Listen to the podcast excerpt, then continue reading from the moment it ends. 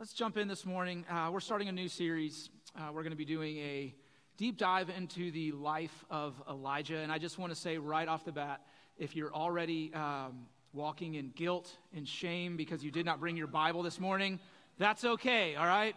God is a God of forgiveness and grace and mercy. And, um, and I see all the teachers' pets in the back waving at their. I thank, thank you that you brought your Bible. I love it.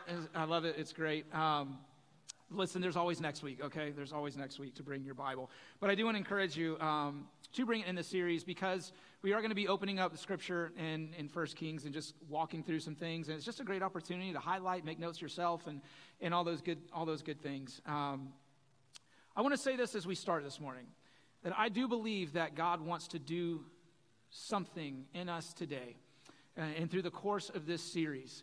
Whether you've walked in here for the very first time today or you've been going here for 30 years, if you're in the room or you're walk, uh, watching online, if I know your name or I don't, I believe that if you are sitting in here today, if you are watching online, that there are things that God wants to share with every single one of us, no matter where you are in your walk with the Lord today. And I also believe that we are in a season here at Beaches Chapel. Um, I'm calling it a season of more. And, and I believe we've been going through some seasons here at Beaches Chapel seasons of healing, seasons of rest, uh, seasons of growth. And, and we are in a season of, of growth, a season of more right now um, at Beaches Chapel. And, and I'm not exactly sure what that looks like, I'll be honest with you. I think there's going to be all sorts of different things uh, that God does with us as a church and things individually uh, that He is calling us to to more of. And, you know, we can hear that and, and get excited, maybe get a little nervous because if you've been walking with the Lord for any amount of time, you know that when God calls us to more, that also means change, right? He actually equates uh, more to being pruned, right? If you read John 15, he talks all about that. When, when he calls us to more, he calls us to be pruned. And that's not a very comfortable word. But from that, more fruit uh, hap- happens, right? We, we, we see that in our life. And if you've ever gone through a season of pruning or a season of more, you look back on it and know that it's challenging, you're grateful for it. And so here we are. And I believe we are in that time of more here at Beaches Chapel. And, and, and I want to say this too as, as we begin this morning that we are not a works based church, right? We do not believe that we are saved through works. In the things that we do, in the things that we don't do, earn us salvation or allow God to love us more because of the things that we've done or we haven't done, right?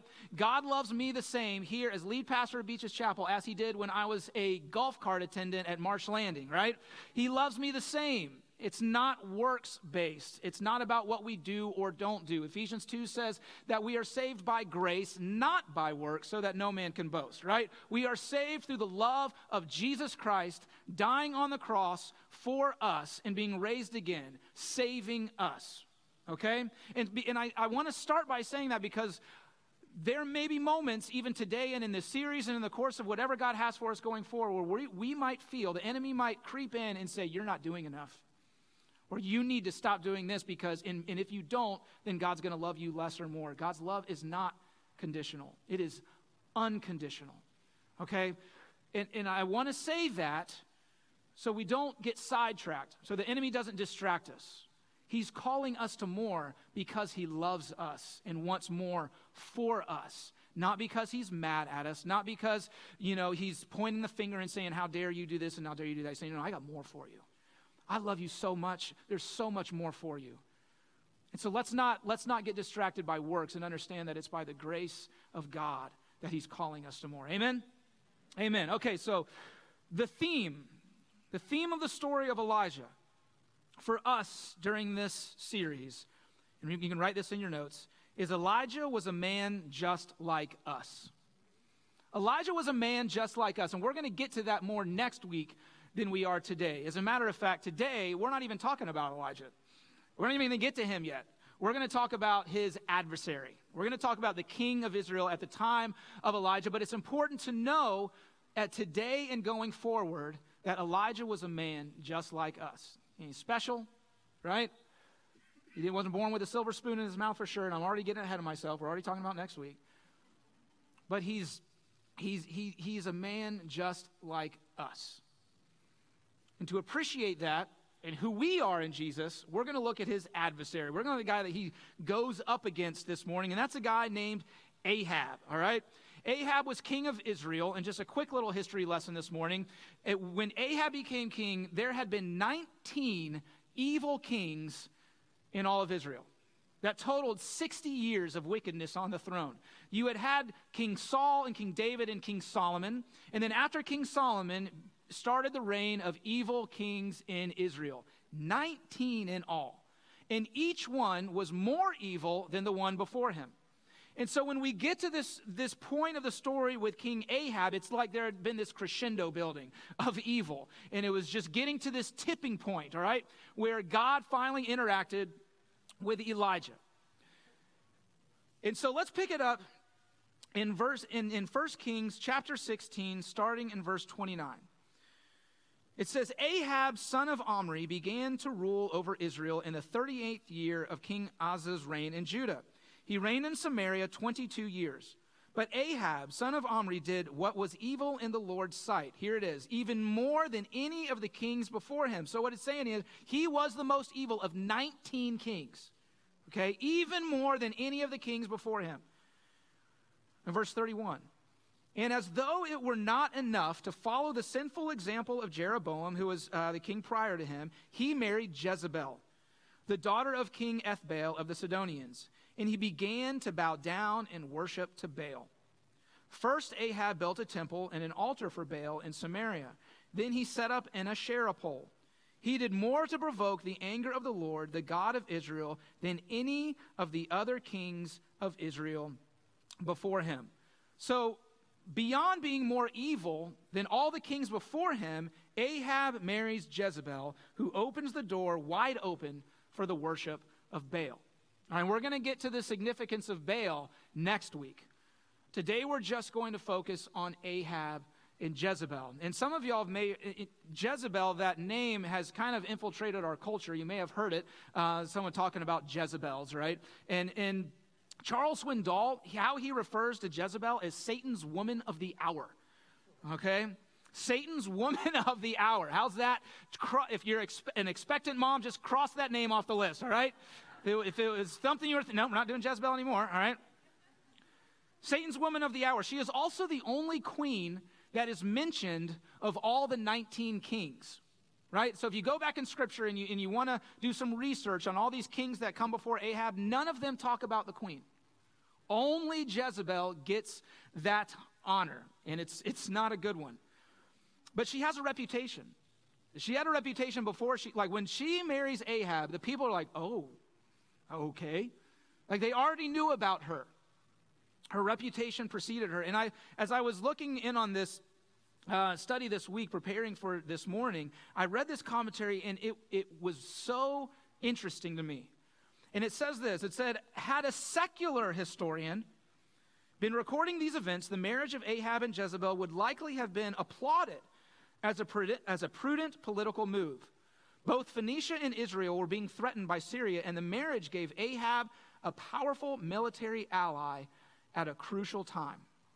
I thought this was so interesting because I've, when I taught Bible here at the school, I taught the story of Elijah every year. And not once had I ever considered what this marriage looked like from a secular perspective. I only considered, of course, you're reading the Bible, right, what it looked like from a godly perspective. In what we see here, very clearly, is that the secular uh, perspective is wildly different from the godly perspective. Secular perspective is very, very different than the godly perspective. Secular perspective says, hey, good move, king. You've just created an ally, right? This is good. This is prudent. You've done something to protect the kingdom from those that are trying to attack us. Good move, King Ahab. Godly perspective says you just let idol worship into this kingdom. That's what godly perspective says. And so, first question for all of us this morning What are we basing our decisions on? What are we letting into our homes? And how are we making those decisions? Are we looking at it from a secular perspective or are we looking at it from a godly perspective? I think we'll be surprised when we take a step back and really ask ourselves that question which one are we doing? You know, as we look at the world and the condition of the world today, and it's been like this forever, it's nothing new, but this is the world that we live in right now. And if we look at the world today, all the sin, all the sin is rooted in the fact that we make decisions based on ourselves, in what pleases me, right? Follow your heart, which, by the way, is never said in Scripture. It is never said in Scripture. You know what Jeremiah 29 or Jeremiah 17 says? It says, Our heart is wicked, it, it is deceitful. Who can know it? That's what the Bible says about our heart. So when you hear that phrase, follow your heart, no, don't follow your heart. Do not follow your heart. It is deceitful and it is wicked, and we don't know it. When it says follow your truth, right, right? Don't do that either. Don't do that either. You know, when Jesus is arrested and he's, and he's in front of Pontius Pilate, Pilate asks him this question. He says, What is truth? You know what Jesus' answer is? Me. I am truth. I am truth. And so we see these decisions made in the, world, and it's all about us. It's all about what pleases me. And we never bother to ask the question Lord, does this please you? Does this job that I'm going to take please you? Does this decision that we're going to make as a family please you? Because that's what we want to do first and foremost. Because my heart says this, but I also know that my heart is wicked, right? My heart is flawed, but your ways are perfect. So, Lord, let me ask you before we even consider what we want does this please you? My God, my, the, the world never asks that question. We've forgotten We've forgotten that things that we do can hurt the Lord and His Holy Spirit, but it, but it doesn't hurt any, it's not harming anybody. Is it harming the Lord? Is it hurting His Spirit? So we have these secular viewpoints, these secular perspectives, and then we have godly perspectives. We have subjective truth and we have objective truth. Subjective truth, it's all about me. Objective truth, it's all about Jesus. It, and y'all, it really, really, really is that simple. What's best for my bank account? What pleases the Lord? Right? What's be- best for my social life? What pleases the Lord? What are we doing to determine the decisions that we make in our lives? Another way to put that, a more spiritual and biblical way to ask that question is what are we yoked to? And that's really the question that I have for all of us, including myself, this morning. What are we yoked to? What or who are we letting into our lives? 2 Corinthians 6, verse 14 says, Do not be yoked together with unbelievers. For what do righteousness and wickedness have in common? Or what fellowship can light have with darkness? Christians, believers, let's not be yoked to the world. Let's not make decisions the same way that they are making decisions. You know, Jezebel does a lot of evil in the story. We're going to hear about her uh, more as the weeks continue, for sure, because she plays a major role in all of this. But to blame everything on Jezebel would be unfair because Ahab was the one that let her into the kingdom. Ahab was the one that let her in. It says, if you go back and read those things, that he began to bow down in worship of Baal. He did more to provoke the anger of the Lord, the God of Israel, than any of the other kings before him. Right? He did these things. So we can't just point the finger totally at Jezebel. Ahab played a role in this. He was the king who let her in, and he was the one that built the temples to Baal. He was the one that bowed down to Baal. He was the one that did more evil. And as we'll see next week, it's Elijah that goes to him to talk to him, not Jezebel. He let her in. And in doing so, he allowed the entire kingdom to change.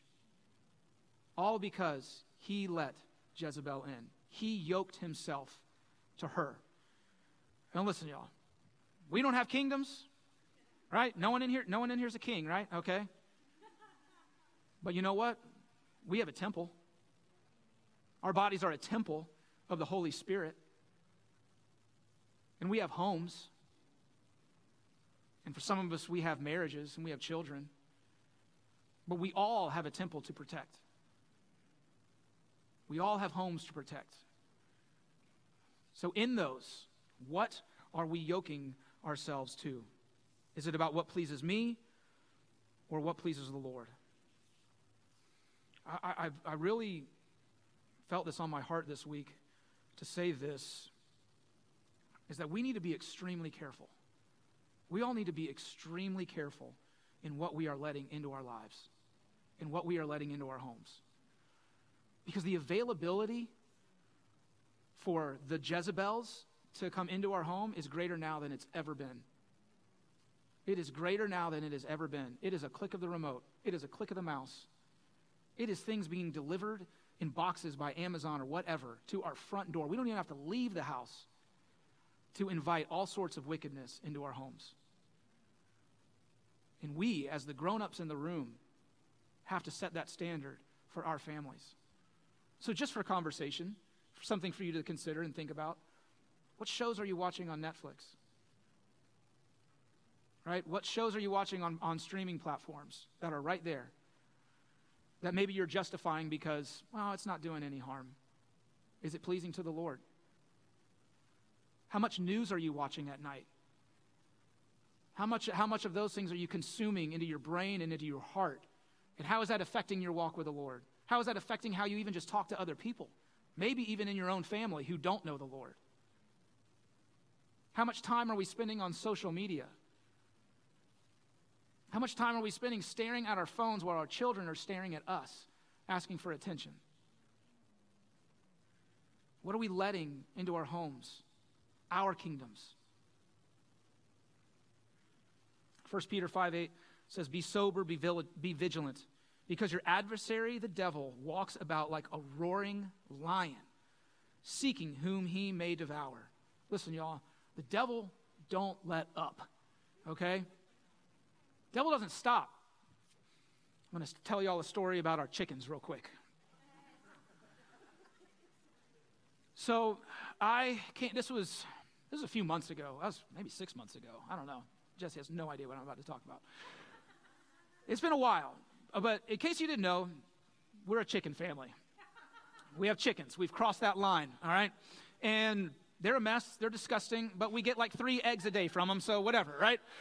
Um, we should break even on how much we've spent on them by about 2037. Maybe. They don't just poop everywhere because we let them out because they're free range, right? And uh, so we let them out in our backyard. I'm just waiting for a hawk to get one. They never do. They don't just fly over our house. They never attack them. But, um, but uh, I don't know where I was going with that. Anyway, and one day I came home when it was early. I think I had uh, I had been somewhere like I don't know, but it was like seven o'clock in the morning. I was getting home, and we have a gate uh, toward, on the side of our house. It's about six feet tall, and one of the chickens was was on it. And I'm like, what is that? Because we don't let them out out of their coop till like later in the day. They stay in there at night, and later in the day we let them out, and then we put them up at night. And so for a second, I was like, I got to get that chicken off the fence, and I'm like, why is that chicken on the fence? You know, it's like took me a second to, to figure out what was going on. And then I thought to myself, oh no, we didn't put them in their coop last night. And so I immediately go into panic mode, and I think I grabbed it off of the fence and I walked it through our house to put in the back. I'm like, the, the, chickens are out, the chickens are out. That's like the first thing Jackie, Jesse hears from me that whole morning, right? The chickens are out. And so we go and, and, and outside, and I'm praying that nothing happened to the chickens. Well, sure enough, one of them gets attacked, and there's feathers all in the backyard. And like it killed us. Like we were so upset that one of the chickens had gotten attacked. And all it took was that one time, that one time for the chickens to not be put away in the coop that night for the enemy to come and attack. You know why? Because the enemy had been waiting every single night, knowing exactly where those chickens were. One night, James and Jesse are going to forget to lock that door and I'm going to pounce like a roaring lion, waiting to get you. Sure enough, it did. Thankfully, Chicken was okay. It's recovered and laying eggs again. Thank you, Jesus, right?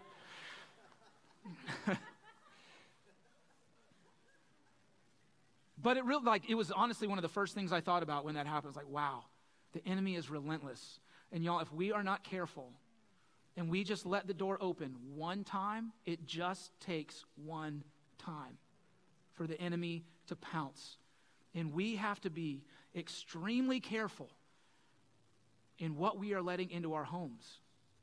And we have to ask ourselves is this a godly decision or is this a me decision? And me decisions can look really good on paper. Me decisions can say, this is good for the kingdom, this is an ally, this is going to protect us, when in reality, it's opening the door to all sorts of evil to come in, and we might not even realize it because we never considered God in the decision. And if we considered God in the decision, He might say, No, don't do this. And we're saying, But it looks really good on paper. He's saying, Listen, I'm telling you, don't do this. Because He sees an evil that we don't. And that's when we have to say, All right, Lord, I submit to you. I submit to your authority. As God of my home, I'm going to obey you instead of what looks good on paper. And I'm going to trust by you saying, No, you are, you are really protecting us. You see, it would have been much better for Ahab to worship the Lord, and that would have protected Israel than marrying Jezebel. God is our ally, not some other kingdom. God is our ally. What are we yoking ourselves to? I say this to our staff all the time that our home is our first mission field. And I tell them that because church comes a distant second, y'all. And I want you to hear that from me as the lead pastor. For our staff, our church comes second to their home and their families. And so if something is going on at home that they need to deal with, they go. They go because that's most important. Our homes, our families, our marriages are our first mission field. I went to a pastor's conference a few years back, and uh, one of the pastors there that spoke, his name is Chris Hodges. He's the pastor of the Church of the Highlands in, in Alabama, and it's a huge, huge megachurch. They have like, I don't even know, 10 or 11 campuses. They have a college there now. Like, they, it's just ridiculous. And, and I, think the, I think the conference was in the fall. I don't quite remember, but when he was talking, he referenced Easter of that year. And he said over 50,000 people came through their church doors that Easter weekend. 50,000 people on all of their campuses in all of the services that they had, over 50,000 people. I couldn't believe it. And then he went on to say that he has five kids. Five kids. And his main concern, what he, if he was a success as a son of God, it would be that his five kids knew Jesus and got saved. Not the 50,000 people that came through the doors of his church on Easter weekend, but his five kids. Why? Because his first mission field is his home. And that is always going to be his focus. And you know what's amazing? If all of us took that same approach in our lives, imagine what churches would look like if we treated our homes as our first mission field. And so, what are we yoking ourselves to? What are we yoking ourselves to? We've chosen all these other things to have entrance into our lives that disrupt the family unit. Let me ask you a question. How often do you and your family sit around the kitchen table and eat dinner together at night? How much time do you spend, parents of little kids or even grown kids, shuttling them back and forth from this activity and that activity and all these other things, filling their lives with all this stuff? Do you feel Parents, that you and your spouse are like passing ships in the night and never have a real conversation. Is your home your first mission field? Because we may not worship Baal, but a lot of times we bow at the altar of busyness. And we need to guard. We need to guard our mission field that is our home because it might look good on paper but it might not be a godly decision. And I want to say this as well. Let, let me first say this extracurricular activities for your kids are a good thing. They are a good thing. But there is always a balance. There is always a balance in what you allow your children to do. And also, adults, if you don't have kids or your kids are grown up, there is a balance for what you do with your extracurricular activities as well. But you need to ask yourself, with all those extracurricular activities and all that stuff, is this good for the family unit? Is this good for our family? Or are we just filling our lives with busyness? And I want to say this as well. It is okay to tell your kids no. Like, no, you can't do that. But I want to do it. Well, I don't care. You can't do it. No, he's not I don't care. I care that you want to do that, but the answer is still no. and you can tell them why. They may not understand, they may, but I guarantee you, if you choose godly decisions over secular me decisions, even though they may not appreciate it then, they will later in life. They will be able to look back and say, oh, this is why. Because as great as extracurricular activities are for our children, nothing is better than our attention in their lives, than us spending time with them. Not only that, but it teaches them at a young age how to receive the answer no from our parents. So that later in life, when our Heavenly Father tells us no, which He does often, we know how to receive that. But if our kids are always being told, yes, you can do that, you can do this, and that, and the other, and God all of a sudden they, they walk in with Jesus and God says no, they're going to go, what are you talking about? I'm only used to being told, yes, God. so maybe you need to change your mind, you know? Otherwise, you're going to see me toddler as an adult right here on the floor, right? And if you don't know what toddlering is, it's awful. Right?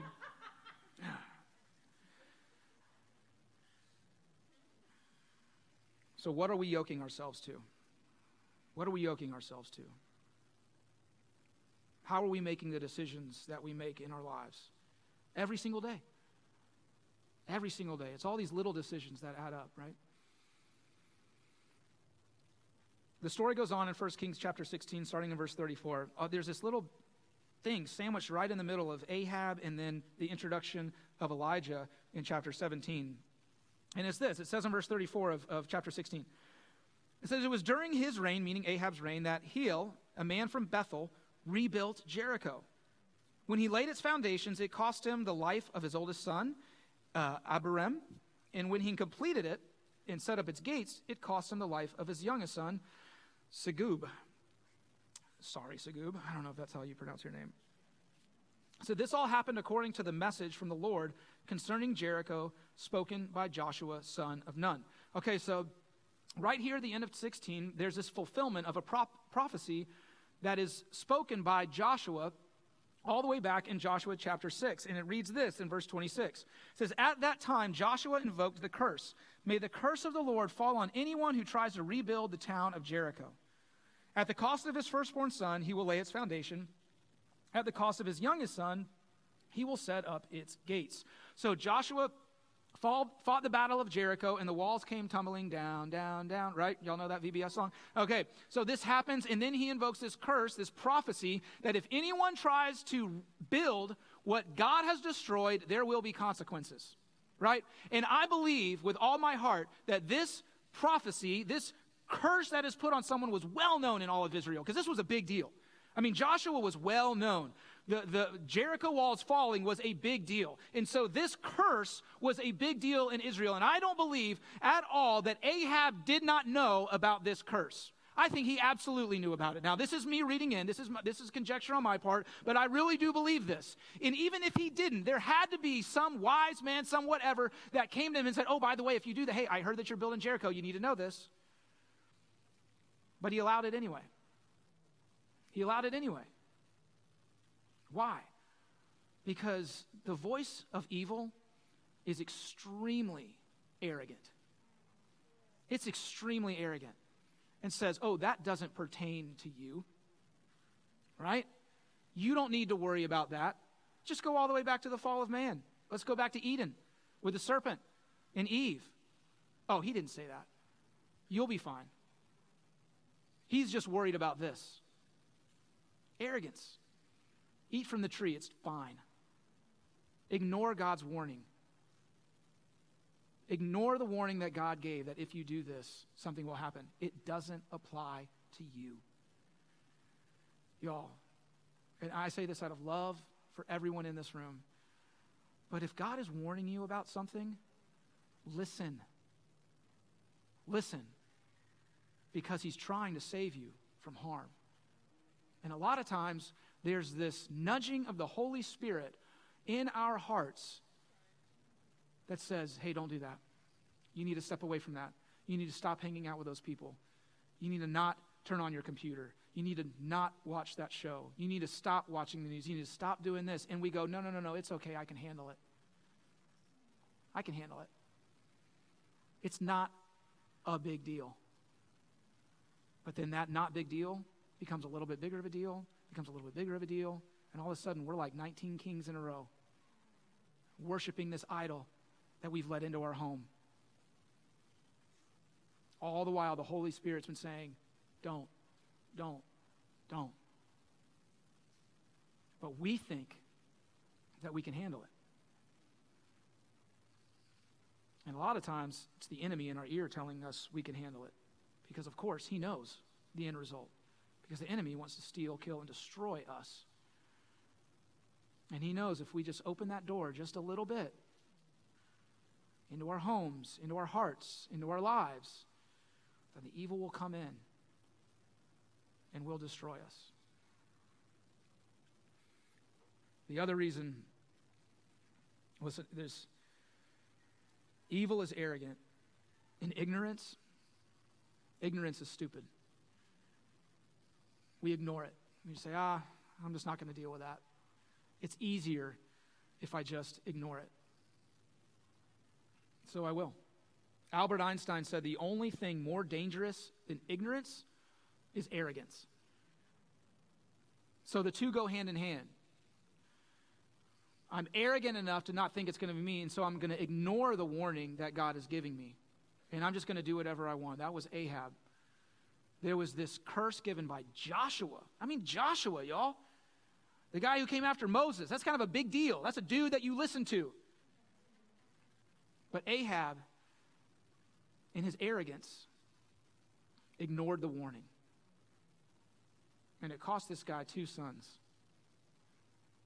What are we basing our decisions on, y'all? What are we letting into our homes thinking, ah, it's okay, it doesn't pertain to me?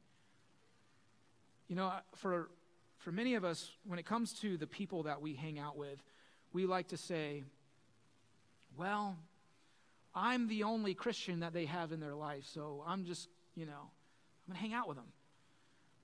And for a season, that might be true. But are we truly being examples to the unbeliever that we continue to hang out with? Or are we just putting ourselves in situations that can be dangerous for us? Are we talking about Jesus in those moments? And are they talking back? Are we inviting them to church? And are they accepting the invitation? Or are we just kind of in the room showing them that I'm not going to take part, right?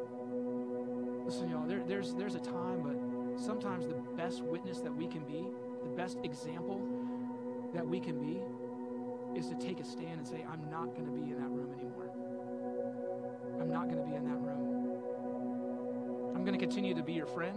I'm going to continue to be your family member and invite and, and talk on the phone or whatever. And I'm going to also I'm going to invite you and I'm going to invite you and I'm going to invite you. But sometimes we I think we just lie to ourselves and say we're being something when we're really being something else. And we need to be very careful on who we are hanging around with and what we are exposing ourselves to. What and who are we yoking ourselves to? And listen, I don't want you know, you to hear this message, say, man, I've yoked myself to to all sorts of different things. And now I'm just listening and beating beating ourselves up for I, I gotta do this, I gotta remember, it's not a works-based thing. We're saved by grace. We're saved by grace. And I believe that the Lord is getting our attention this morning, maybe warning us, even right now, asking us to take a step back and examine really are the things that we are allowing ourselves into our home, exposing ourselves to, are they pleasing to the Lord? and honestly, you might be asking the question and going, James, what is left? Like, what is left? Well, there's your family,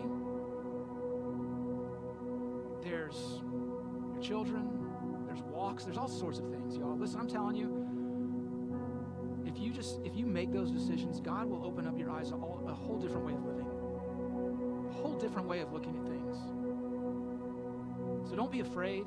Certainly do not beat yourself up because that is the enemy as well. He's going to tell you either, oh, this doesn't apply to you, or how dare you.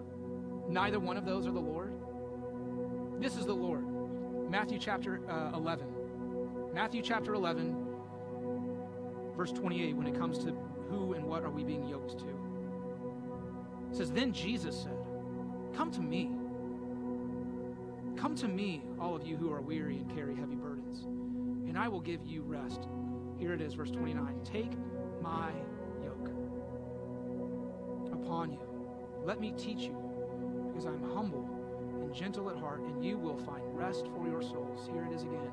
For my yoke is easy to bear, and the burden I give you is light. Listen, when we yoke ourselves to the world, it is not easy and it is not light. It is stressful. It is filled with anxiety and worry, and arguments come from them. Our home does not resemble a place of peace or of refuge, it is a stressful environment because we have yoked ourselves to the world and decisions that we have made that even though they might look great on paper, are not godly decisions. But here we are, y'all, Sunday morning, August 13th, with an invitation to take off the yoke of the world and receive the invitation of Jesus and to put that yoke on us. Can we just all stop and appreciate the fact that the creator of the universe doesn't just want to be yoked with us, wants to dwell inside of us. I mean, that's the reality of walking with Jesus. That he desires to be yoked with us. Praise God. Praise the Lord for that. Because in doing so, we can rid ourselves of all those other things. We can slam the door. We can slam the door on the evil that's been coming into our homes and into our lives and into our marriages and over our children and into the workplace and wherever else we might go. And we could say, No, I yoke myself to the truth. I yoke myself to Jesus Christ. And the amazing thing about it is, it's not about works. It's not about works. Listen to what else Jesus says about us that is so incredible. In Matthew chapter 5, on the Sermon on the Mount, verse 13. This is what he says about us, y'all. He says, You are the salt of the earth. But what good is salt if it has lost its flavor? Can you make it salty again? It will be thrown out and trampled underfoot as worthless. He goes on to say, You are the light of the world. Come on, y'all. Like a city on a hilltop that cannot be hidden. No one lights a lamp and then puts it under a basket. Instead, a lamp is placed on a stand where it gives light to everyone in the house. In the same way, let your good deeds shine out for all to see so that everyone will praise your heavenly Father. He calls us salt and light, y'all. Salt and light. That's how much Jesus believes in us. That's how much he thinks about us. But you know what makes salt not, not salty anymore? When we start yoking ourselves to other things. Listen, the world is bland. The world is bland. It has no flavor. Its arrogance says that it does. But anyone that's tried to walk in the world finds out really, really quick that the world is really bland and it has no taste. What does Jesus say? Taste and see that the Lord is good. He says, Y'all are the salt. And if you yoke yourselves to me, people are going to come to me. You are the light. You are the light in the dark place, my believers, my children. That's what he says about us, y'all. So don't sit here and think, well, what am I going to do now? What, you're going to be the light of the world. You're going to be the salt of the world. Don't let the enemy tell you that by being different, you're going to be robbed of all these different things. No, it's the opposite. By being the same, we are going to be robbed of all these things. No, by being different, by yoking ourselves to Jesus, by making the hard decisions, we are the light and we are the salt of the world. Can I get an amen, church? Come on.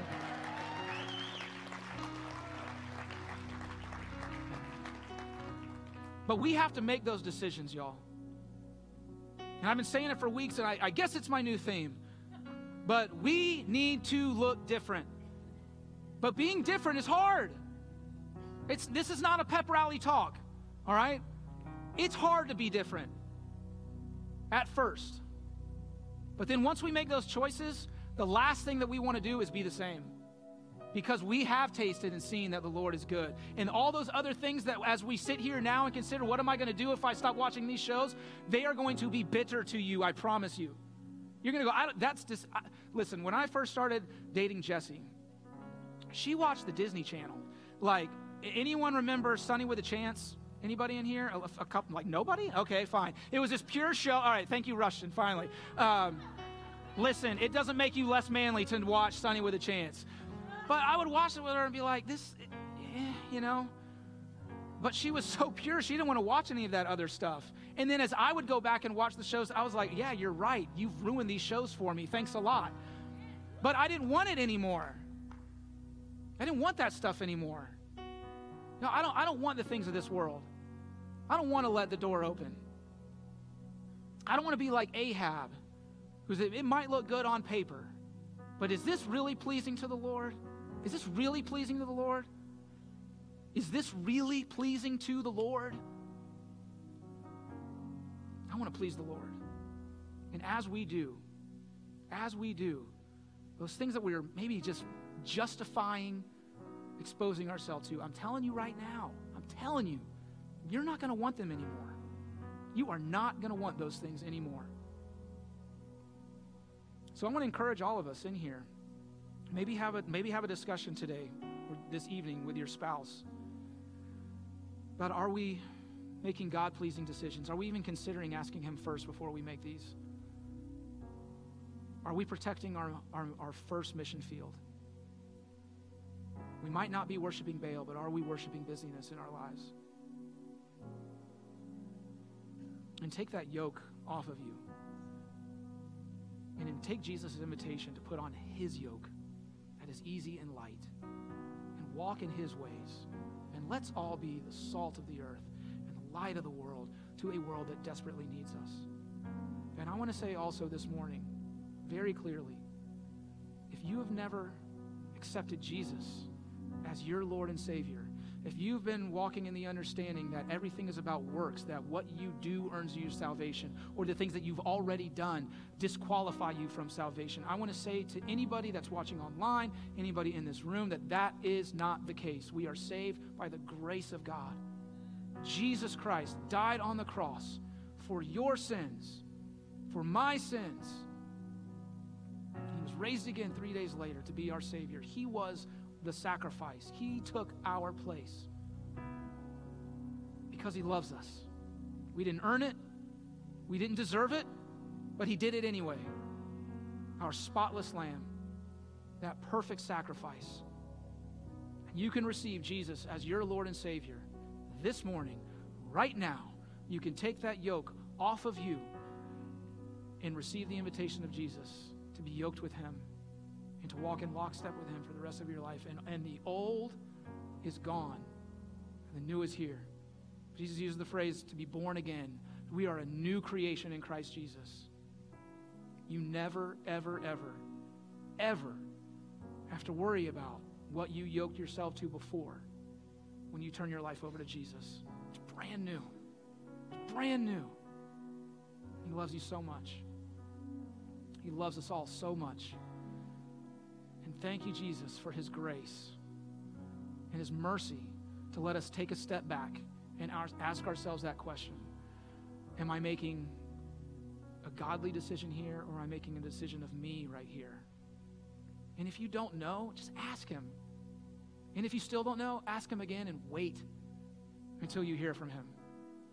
Wait on him. Thank you, Jesus. Let's stand up. I'm going to pray for you all this morning before we dismiss.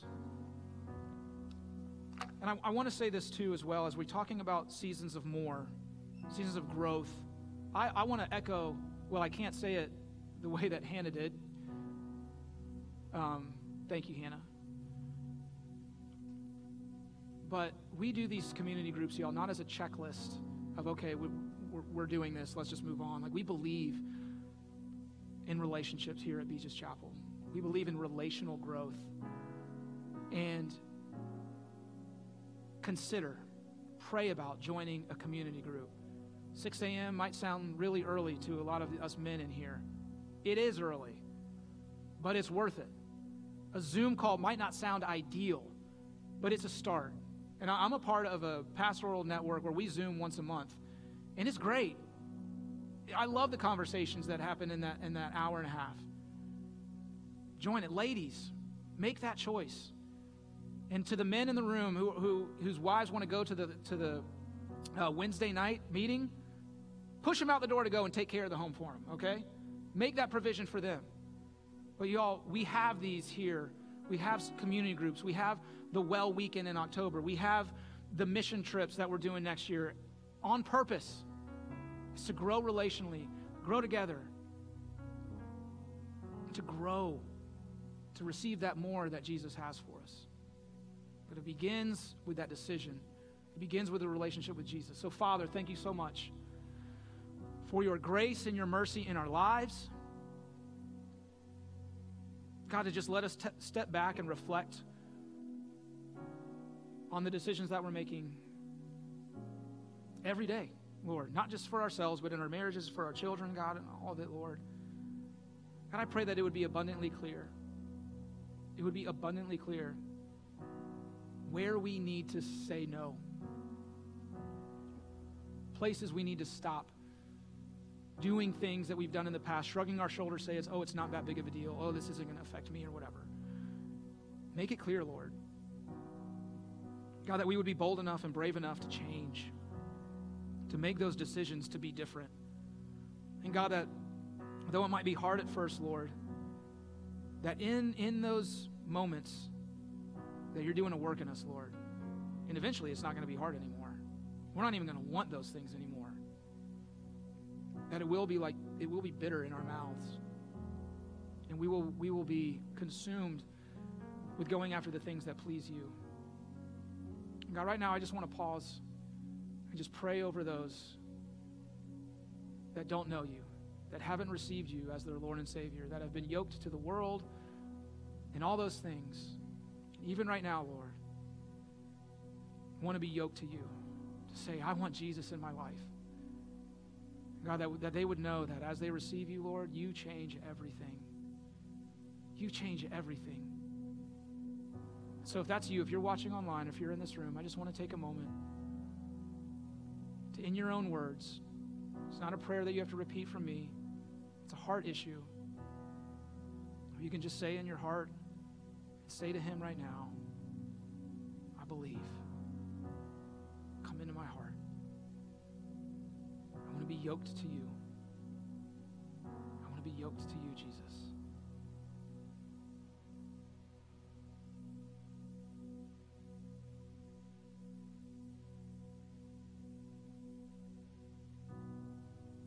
Father, I pray a blessing over every single person, marriage, family represented in this place. God, I pray that you would bless the conversations that come from this morning. I pray that you would bless the homes this morning. That as decisions are made that are God pleasing decisions, Lord, the atmosphere in homes are going to change. And Lord, we just repent. Say we are sorry if we have been kneeling at the altar of busyness and not at the altar of you. God, we're sorry, and we just say thank you for bringing us back to you this morning. God, bless your people. Bless your people this morning, Lord God. We lay our decisions at your feet. God, you are truth. You are our provision. You are Jehovah Jireh. Hallelujah. Hallelujah. You are a great and wonderful God. Thank you for thinking so much of us, Lord, that you want to be yoked to us, that you call us the salt and the light. God, thank you for thinking so much of us that you redirect us when we get off the path. Thank you for seeing us and hearing us in every season and situation, Lord God. Thank you and thank you so much that you think enough of us to prune us, to give us more, to draw us closer to you, Lord. You're not satisfied with the status quo, but you always want more. Thank you, Lord, for that. And God, in this season, of growth, in this season of more, where maybe we're making decisions that we haven't made yet, Lord God. I pray for that grace over each one of us to do it, Lord God. And as we look back on this season, we're going to be grateful because we are no longer the people that we are now. We are closer to you. We are better husbands. We are better mothers. We are better fathers. We are better friends to one another. We are a better church, Father. We are a bigger church, Father, because of what you are doing in and through us right now. We trust you, Lord. We trust you. Lay it at your feet. In Jesus' name we pray. Amen. Amen. Amen. Love y'all.